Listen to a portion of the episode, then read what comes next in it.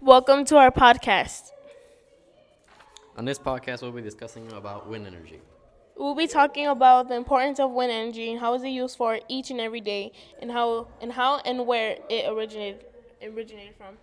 The definition of wind energy is a form of renewable energy produced through machines that use wind energy as their power source. So I guess we talk about it. Let's discuss. Okay, like for one reason, we we've been using wind energy for a long time since BC. It, pr- it propelled boats along the Nile River as the early as 5000 BC, and helped Persians pump water and grind grain between 500 and 9000 BC. It also started, where it started the most, was probably in the Middle East, and plus it's free. But but now that we're in the present, at least four percent of the United States electricity is produced by wind energy.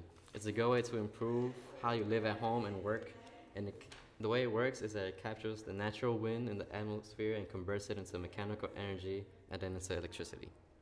Wind also has an effect on crop production. Its disadvantages, such as, for example, an advantage is that it does not cause any pollution and is renewable. A disadvantage is that the noise is a problem to neighboring homes and it requires heavy investments. Plus, it's not always a windy day, so you can't use it all the time. That's true. Did you also know that wind does not cause acid rain or cause high global climate change? Wind does not cost anything, it's pretty much free. You don't have to go to the store to buy motor oil or gas or coal. It's free and it's renewable. And it doesn't cause any pollution. Wind is wind energy is homegrown. If you didn't know that. So, we're just gonna pretty much freestyle this and just talk about wind energy.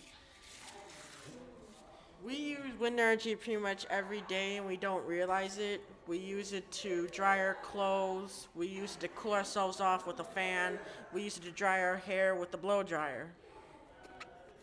And it's also used for water pumping, and it creates um, electricity. Like for some examples of how we use wind energy is probably the obvious one: windmills, water pumps, and what else can be used? S- sails. And what else? What else can we talk? Well, if we didn't have sails for boats, if that never existed, how would Christopher Columbus sail all the way to the New World? That's true. It's a good idea. Back to you, Maria. Um, Stop it.